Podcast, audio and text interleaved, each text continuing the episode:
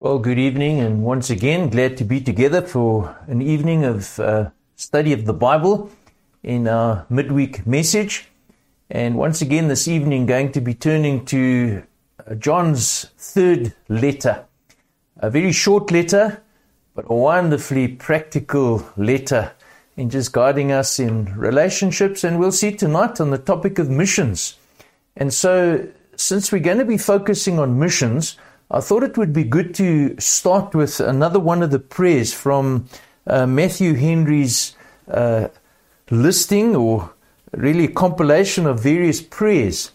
And, and the one I'd like us to start with tonight is a prayer of confession, just helping us understand something of the lostness of men and women uh, in sin, and, and of course, the wonderful message, the gospel message that is the remedy and the solution, the good news that God uh, provides for us in His Son, the Lord Jesus. So please bow your heads with me, and we're going to look once again um, at this prayer. It's a prayer of confession.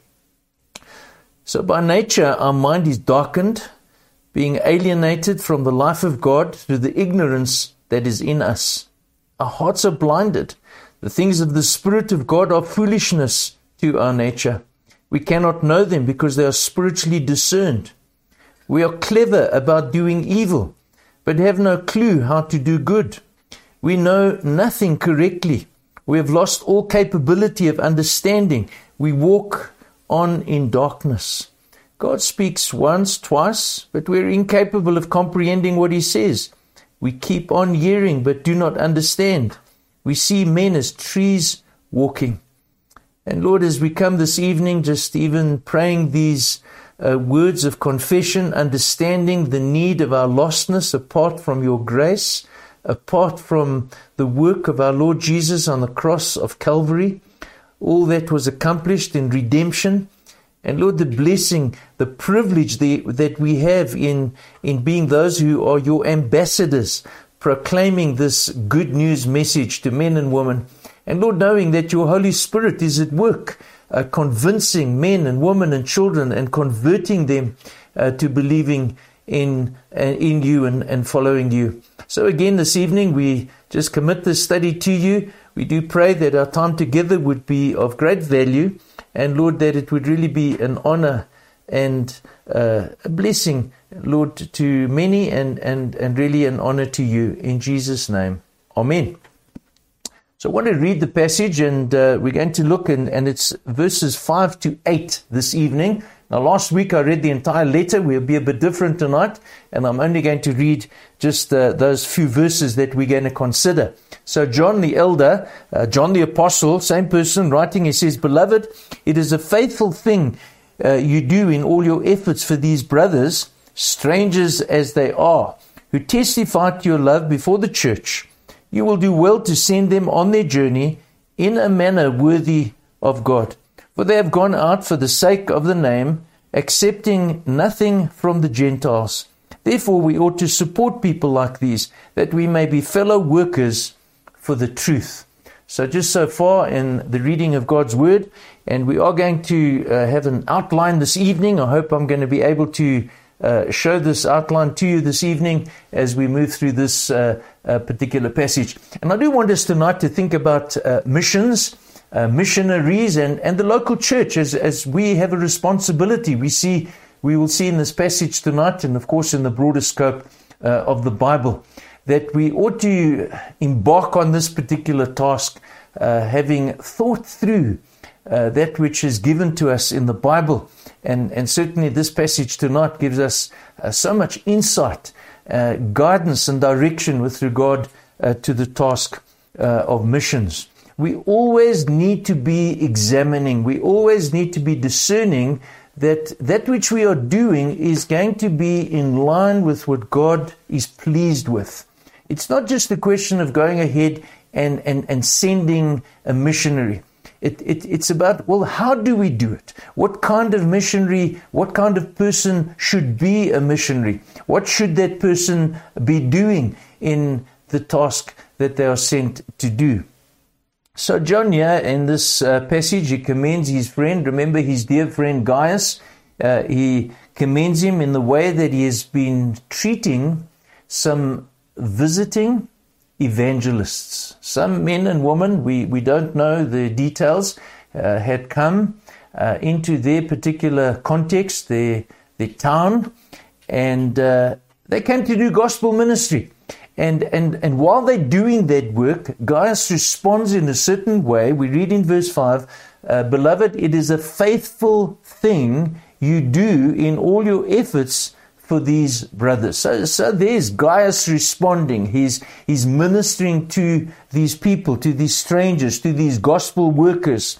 And he says, strangers as they are. So he did not even know them, who testified to your love before the church. Obviously, gone back and, and just shared of the kindness uh, that Gaius showed to them. Now, I do need to clarify right at the beginning that this uh, passage, this letter, is to an individual, Gaius, and these efforts that are being commended are commended to him. Uh, it's John commending his friend. But in that commendation, I believe we can draw some practical application. Uh, Gaius is, is, yes, he's part of a local church, but he's acting here as a particular, as an individual. And so this one man ministers to these gospel workers these gospel workers are away from their home situation and he treats them and he treats them the important thing in a way that that attracts the commendation of the apostle John. And I believe that we can take that commendation and we can uh, expand on it, we can uh, apply it and massage it into our situation for our benefit, giving us, I think, insight into a missions methodology uh, how, how ought we to handle the issue of, of missions?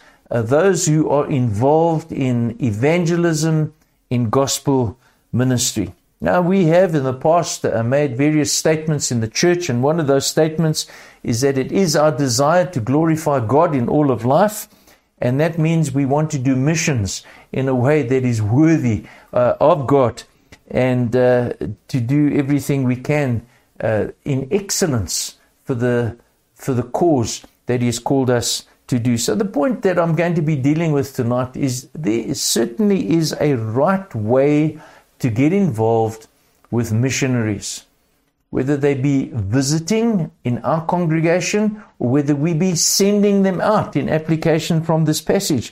But there's also, and we'll be able to glean from this passage tonight, a right way to go as missionaries.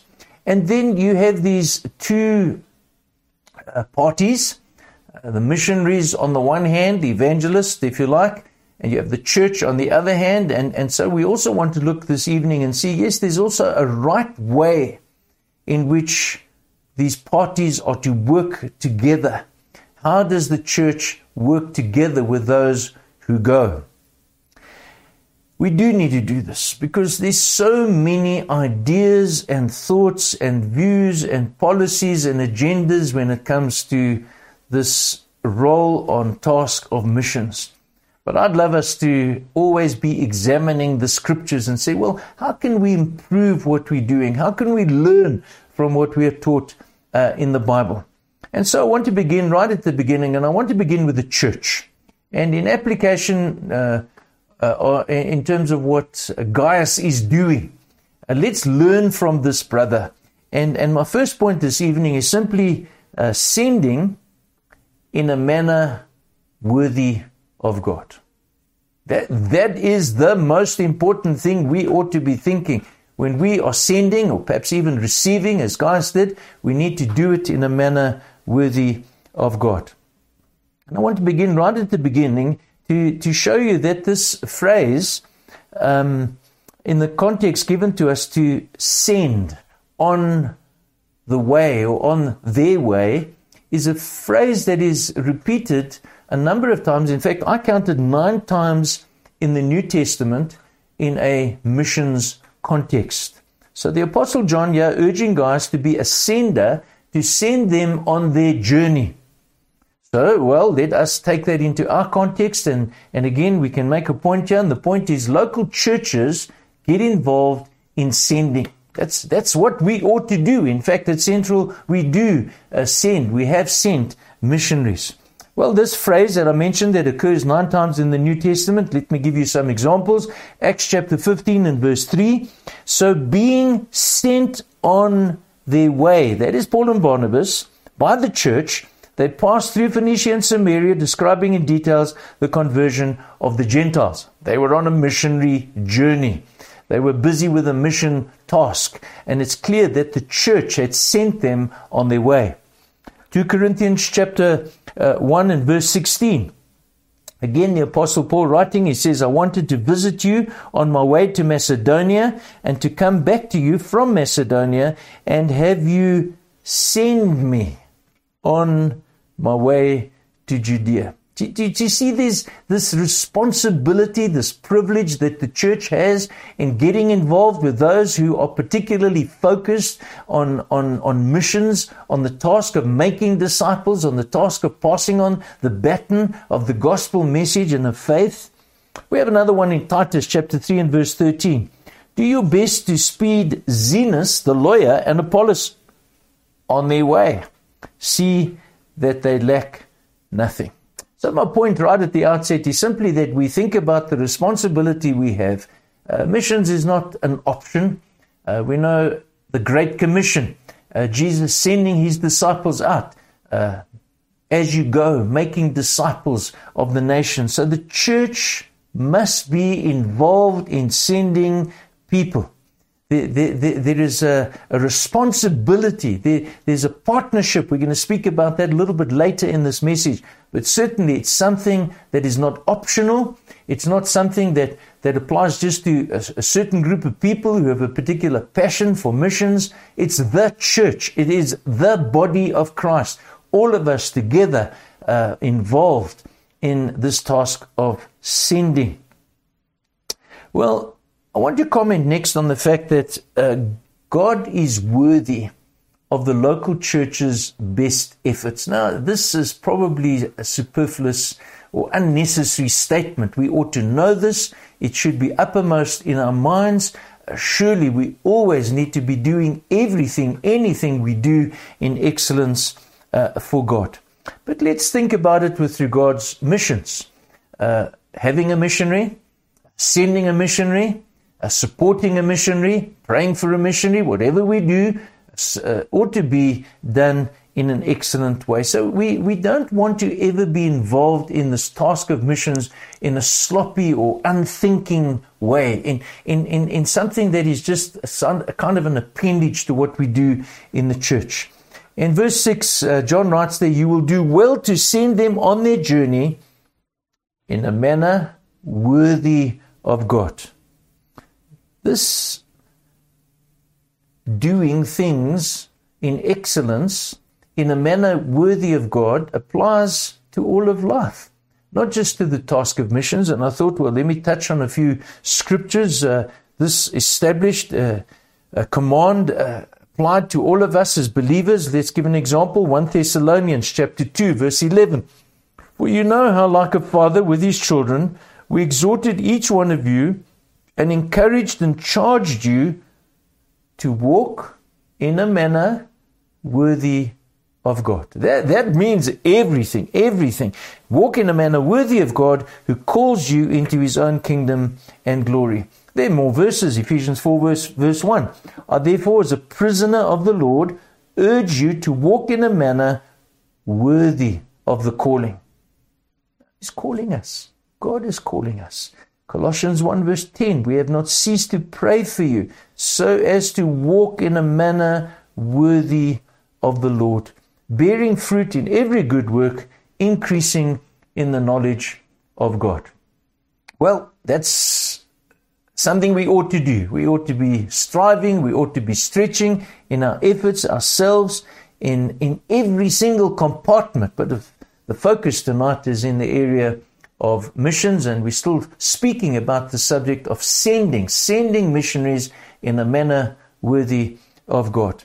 Perhaps you're asking the question, and and uh, we can consider it. Why why is God worthy? Well, He's God. He's the one true and only living God. And, and we can start speaking about something of his attributes, that he's all powerful, that he's majestic, that, that he's holy, that, that, he's, that he's self-sufficient, that, that he's loving, and, and, and, and much more that, that he has told us about himself. He's, he's the creator of all things, uh, creating the world and everything that exists out of nothing. And, and so why is he worthy? He's God. We are the creatures. We are His creatures. And, and sadly, sadly, so often we forget that and, and we, we domesticate our thinking about who God is instead of remembering that He is this transcendent uh, God that, that is infinite and, and eternal. And, and so the, the danger is that we, we live and we do things at times that do not reflect or doesn't respect the fact that God is worthy. I found an illustration and uh, I think uh, it's worth sharing. Uh, a man by the name of Charles Misner. He was a, a, a scientist and uh, his speciality, his specialist in general relative theory. And he made a comment, he expressed that Albert Einstein uh, had expressed skepticism over the church. And, and then he, he shares the words, and I'm going to share these words that should waken us to the shallowness, sometimes the perception that people have of the way we think about and speak about and the way we live in respect to God. This is the comment, the comment, the quote. The design of the universe is very magnificent and should never be taken for granted. In fact, I believe that is why Einstein has so little use of organized religion. Although he strikes me as a basically religious man, he must have looked at what the preachers said about God and felt they were blaspheming. In other words, his perception could have been that these preachers did not reflect something of the majestic grandeur and greatness and transcendence of God. Uh, speaking of Einstein, Misner says, he says he had seen so much more majesty than they had ever imagined. Speaking of the universe and, of course, his scientific ability and theory of relativity. And, and, and therefore, when he compared what he saw and what the preachers were describing, he, he felt they were just not talking about the real thing. My guess is that he simply felt that the religions he'd run across did not have proper respect for the author of the universe. Let's not forget God, the God we serve, it is He that has been eternal in the past. It is He that Genesis 1 1 tells us in the beginning, God created the heavens and the earth. So why why is God worthy? He's God. And and so the way we live, the way we send uh, missionaries ought to reflect something of our respect and understanding and honor of the majesty and glory of God. Well, on their way in a manner worthy of God. And uh, remember again, we're speaking about the church, and the question is, how do we send them? Well, we're going to speak about this now in terms of doing it in a manner worthy of God. Go to another passage in Titus chapter 3 and verse 13. Do your best to speed Zenas the lawyer and Apollos on their way.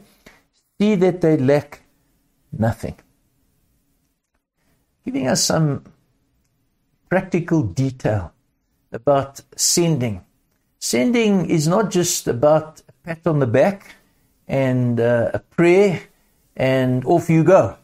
No, no. Practically, sending is something we get involved in doing in, in participating in the support, in the infrastructure that, that, that enables the missionary or the evangelist to do his or her work. It must be all inclusive. Notice uh, what Paul says to Titus so that they lack nothing. No, we can't do that all ourselves. I know that. But corporately, but to do things corporately, it means we have to do things individually. It means we can join hands with other churches in, in partnership with other individuals. We can uh, participate with missions organizations. But we need to be sure, we need to be uh, seriously involved, constructively involved, ensuring that when the missionary gets out onto the field, that there is support to get them there, support to keep them there, and, and not just to keep them living. The important thing is to ensure that they keep doing their jobs, that they're not distracted, that they're able to uh, uh, have their, their needs met, whether it be accommodation or clothing or medical or communication or literature. Uh, their needs need to be met. And it will cost us as a, as a church, there's no doubt about it. It will cost us as individuals.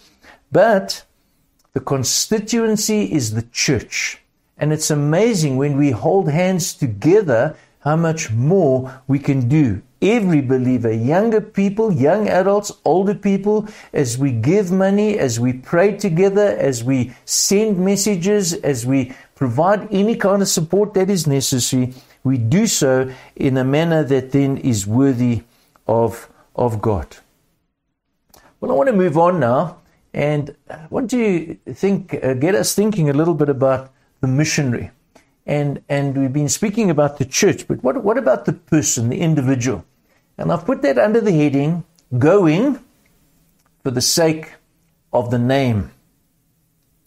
Now, do we get behind everybody or anybody that puts their hand up and says they have a call to go? Well, my answer is no. There ought to be a process, a discerning process, an evaluating process whereby the individual's call and ability is is, is, is assessed.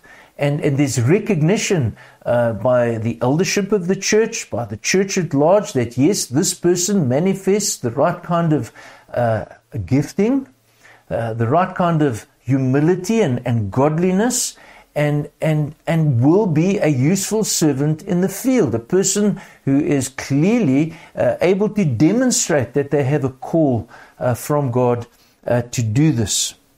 So John says here in verse 7 For they have gone out for the sake of the name. Bottom line, and I feel very strongly about this only those who go out for the sake of the name ought to be supported.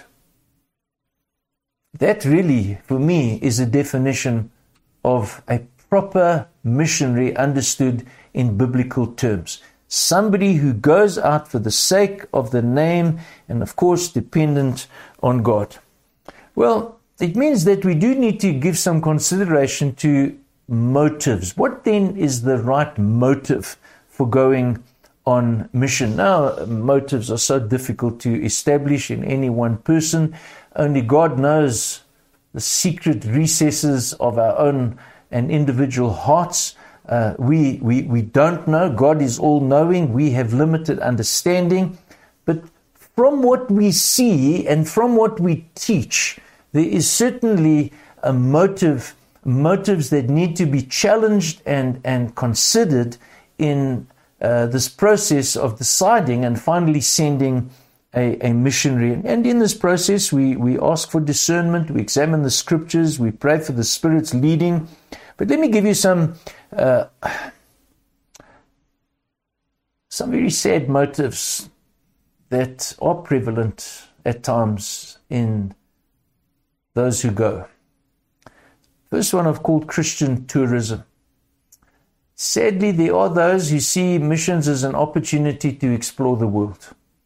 And on the back of the support of a local church and friends and family and other partners, they explore and have adventures to the ends of the earth, never getting involved in the actual task of gospel ministry, in seeing the conversion of men and women and children, and even the establishment of a local congregation. And so we must look very carefully to be sure that there aren't those in our midst who put up their hands under the guise of missions and they simply want to tour the world. It might be an exciting option, but it's a misplaced motive. Secondly, there are those who go uh, who have as their goal merely humanitarian aid and goodwill as their motive. Now, of course, it's a good thing to help those in need, There are people in the world, there are tribes, there are nations that uh, need medical attention. There are those that need uh, food and, and, and water and clean water. And, and yes, the, the, these are, are great things to do. They are great. Uh, even it's great to be equipped in these different things as, as a means to get onto the field. But it must never stop short of gospel ministry. If, it, if, it, if it's medical aid, then the medical aid needs to lead to sharing the gospel, teaching the scriptures, showing the love of Christ, teaching about the death of Jesus in, uh, uh, on the cross and, and his resurrection on the third day thereafter, and his ascension into heaven, and the fact that redemption has been accomplished, and that there is good news for lost sinners. It's no use just giving somebody a tablet and solving a temporal need and not giving them and, and helping them to see and praying that the Spirit would convert them through the gospel. I've also seen, and uh, again, this is another motive that we need to watch. I've called it employment. It does happen, it has happened when, when, when someone runs out of so called secular options that they see missions as a convenient job where income is from well meaning and sometimes, said to say, gullible believers. So we've got to watch that. It's not just an employment opportunity, there needs to be a task uh, carried out, and we're going to get to that uh, as well. Material gain, and uh, we've seen this in Second Corinthians. Paul makes it clear that we are not to peddle the word of God for profit. And, and so there ought not to be the goal of, of wanting to be an itinerant kind of philosopher or religious expert who simply, who simply exploits uh, a constituency in raking in rands and cents. Well, I come to the right motive that we find now in uh, what John shares with us. The right motive is love for the name and the glory of God. Verse 7 They have gone out for the sake of the name.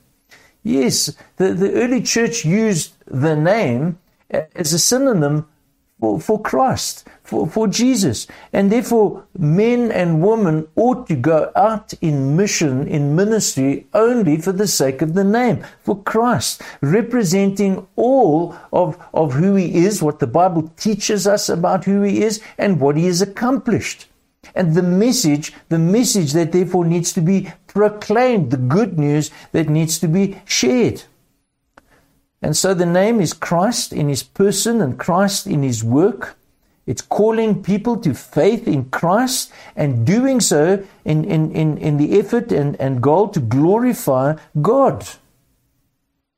Like the Apostle Paul, to bring about, as he speaks in at the beginning of Romans chapter 1, to bring about the obedience of faith. That's the reason we've sent our missionaries out, whether it be to Japan or North Africa or Central Asia or South America. There ought to be a focus in bringing about the obedience of faith, men and women responding to the gospel. If they're not doing that, they may as well come home. We, we must urge them, we must keep them accountable. They must do it for the sake of His name. I'll read the passage in case you don't know it in Romans chapter 1, verse 5. Through him and for his name's sake, we received grace and apostleship. This is Paul speaking to call people from among the Gentiles to the obedience that comes from faith. Going is not about a man centered effort, it's God centered. Love and obedience that we want to see uh, in our own lives as we go, and also in, in the lives of others who receive the gospel message. Well, I get to my third point now, and I want to speak about the two parties and our relationship. The, the church sending in a manner worthy of God, uh, the, the missionary going for the sake of the name, but now, thirdly, working together for the truth. Verse 8. Therefore, we ought to support people like these that we may be fellow workers for truth. Here's another problem. We fellow workers sometimes for the wrong things. Fellow workers for the truth. That's, that's the bottom line. In sending and going, there's a working together, there's a partnership there's a sender, there's a goer. The partnership, yes, must be in the context of a warm and friendly relationship, as we see uh, with Gaius uh, showing hospitality and kindness and generosity. But there's a purpose. There's definitely a clear purpose. We work together so that we may be fellow workers for the truth. As partners, we are involved in the propagation of the gospel. Now, the gospel, in the broader sense of the entire canon of Scripture, Genesis through to Revelation, and the gospel, in a focused sense, the specific accomplishment of God's redeeming work through Christ on the cross. And that is the message, that is the purpose. Jesus is the truth. And so any person who's not willing to embrace that truth and share that truth must be excluded from partnership. Support withdrawn. We want only to do that. And so, folk, a message tonight, perhaps just a bit of refreshing, uh, I hope, material for us to think about as far as missions and our responsibility as a church goes. And, and yes, we, we ought to be involved. You must be involved. I must be involved in my own personal capacity. And then together, as we, as we share together in partnership in the local church, as we contribute to a missions budget, as we contribute to the church's budget, we in fact are doing that so that we together can support men and women who go out. But to do so with a, a God centered, God glorifying passion. Send them on a way worthy of God. Uh, do it with the right kind of partner uh, so that it's done for the sake of the name of God. With a relational connectedness. This is not just about the missionary on the field or the church back at home. It's us together for the sake of the name uh, for that particular purpose. And so, yes, as a study tonight, the question has got to be will you be involved? Are you involved? Am I involved? We, can we be more involved? What, what else can we do? And later on in the year, our missions committee is currently uh, planning and preparing a missions conference. And we, we're going to be uh, uh, promoting the cause of missions and uh, trying to see whether we can raise the bar in our efforts of mission work. Um, AJ uh, Mayring is, is, uh, and Avon are back from Japan, and at that particular time they'll be among us. And AJ is going to be and has agreed to be our, our speaker uh, for that weekend. So we look forward uh, to that as well. Now, I do have some questions, and uh, uh, perhaps you could just take a note of those, take a picture, perhaps with your, your phone. And yeah, let's be practical. Remind the group of who the missionaries are who are sent out from Central uh, speak about the fact why must the local church have clear a clear missions methodology, and then considering those uh, three matters that are raised tonight. Are we at Central sending in a manner worthy of God? Are the missionaries we've sent going for the sake of the name? Are we working together for the truth? And then just to wrap up, you can also spend some time just praying for the missionaries that we have sent out uh, into the world. Let me pray, Lord, we do pray that you would stir in our hearts, thinking even of those words of the Apostle Paul, that the love of Christ compels us. And, and Lord, may that be so. All that, that has been demonstrated. God so loved the world that he sent his only begotten Son, that whosoever believes will not perish. May that message, Lord, resonate and move us, compel us, motivate us to the ends of the earth. And we pray, Lord, in this that your name would be exalted, that people would be saved. And in this, Lord, we are grateful for the privilege of our involvement. And do be with each one of us as we continue in this week, as we pray it in that name of Jesus. Amen.